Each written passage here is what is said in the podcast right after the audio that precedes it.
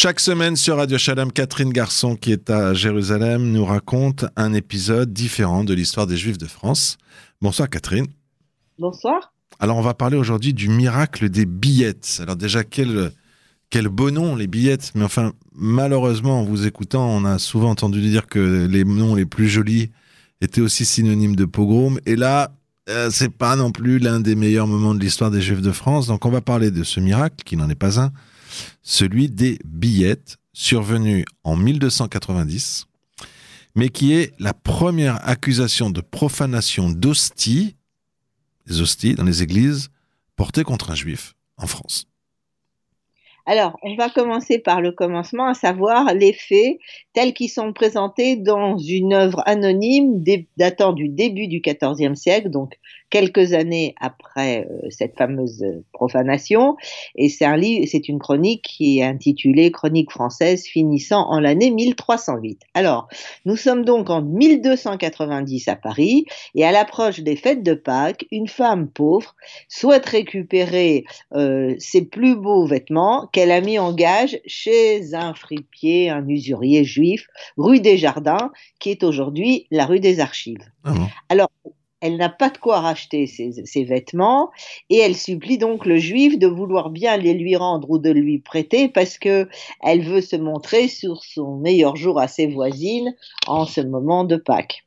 Alors le juif, oui, est d'accord pour lui rendre ses habits, mais à une condition, elle doit lui rapporter l'hostie, c'est-à-dire le petit morceau de pain azime qu'on met sous la langue au moment de la communion, qu'elle va recevoir à l'église. Alors elle accepte le marché et le jour de Pâques venu, elle se rend très tôt à l'église de Saint-Méry, communie parmi les fidèles et conserve sous sa langue l'hostie qu'on a demandée. Voilà. Ah bon ? Alors, le juif très méchant va d'abord jeter cette hostie dans le feu, mais ça ne va pas marcher, elle reste intacte. Et puis ensuite, muni d'un grand couteau de cuisine, il va lui donner des grands coups dans l'eau. Mais oui, l'eau se met à rougir. Il est enragé contre les hosties, lui. Il avait que ça à faire de ses journées. Comme si elle était mêlée à du sang. Mais ça fait du bruit, visiblement, et une voisine chrétienne vient voir ce qui se passe. Elle réalise que le juif est en train, entre guillemets, de profaner l'hostie. Et malgré le juif est prêt à l'acheter pour qu'elle se taise, mais elle ne se laisse pas faire. Elle va voir les sergents de ville et ceux-ci viennent et constatent que le juif a sorti l'hostie de l'eau et lui a de nouveau donné plusieurs coups de couteau, il en rajoute, avant de la remettre dans l'eau froide, qui encore une fois change de couleur. Alors pour éviter d'être arrêté, le juif va renverser l'eau, mais l'hostie saute sur une table toute seule, où on la retrouve. Alors le sacrilège est emprisonné, le juif reconnaît les faits, mais comme il refuse de se repentir, il est, dit-on, brûlé. Tout voilà. Ça pour quelqu'un qui prend un morceau de pain. Bon, d'accord, j'ai bien compris qu'il est sacré dans la chrétienté, d'accord.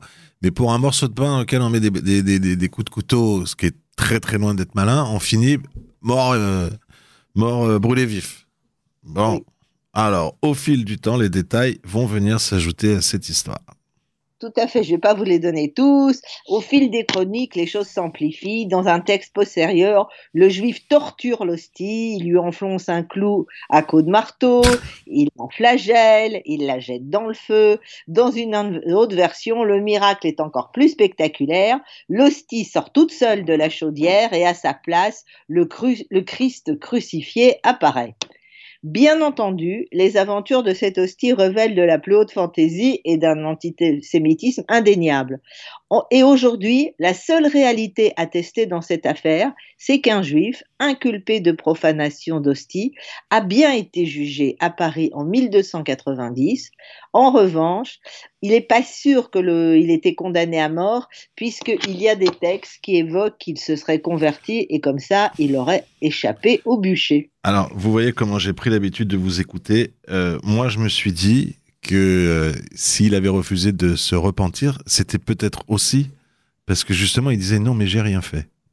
Je pensais ça comme ça. Mais s'il s'est converti, c'est autre chose. Que va-t-il se passer ? Alors, après l'accusation et après donc la condamnation, c'est le royaume qui, comme le veut la législation d'époque, prend possession de la maison du juif, et ça c'est sûr parce qu'on a un document officiel datant de 1291.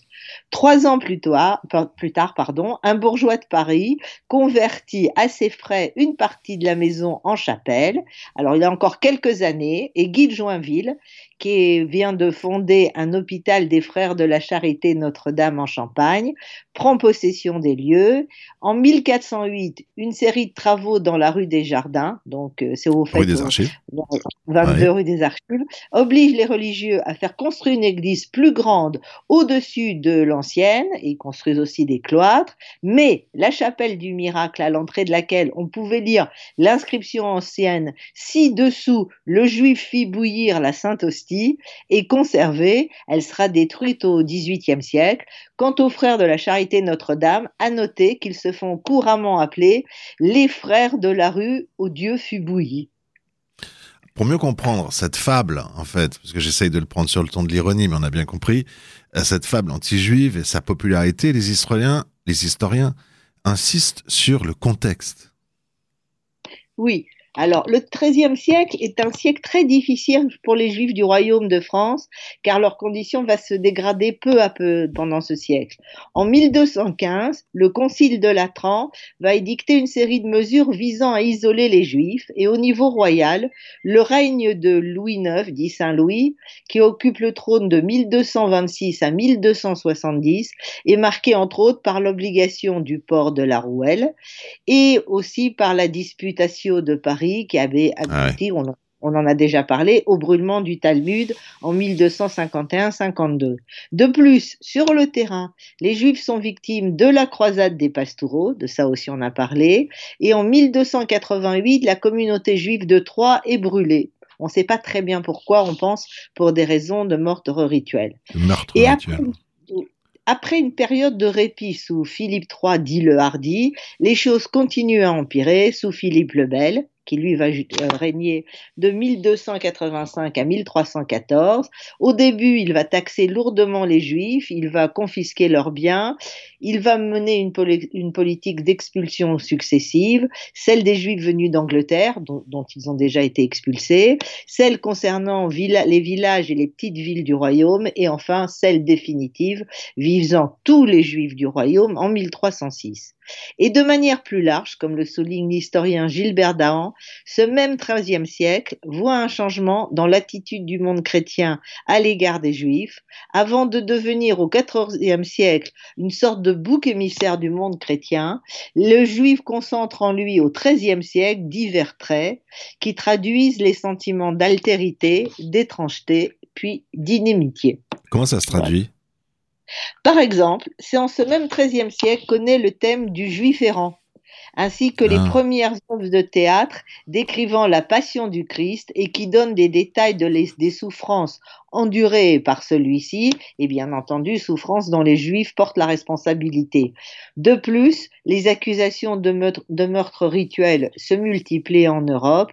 Enfin, et la liste n'est pas exhaustive, comme le rappelle encore Gilbert Dahan, les miracles de la Vierge, un genre littéraire qui fleurit au XIIIe siècle, reprennent fréquemment le sujet de la statue de la Vierge souillée par un Juif.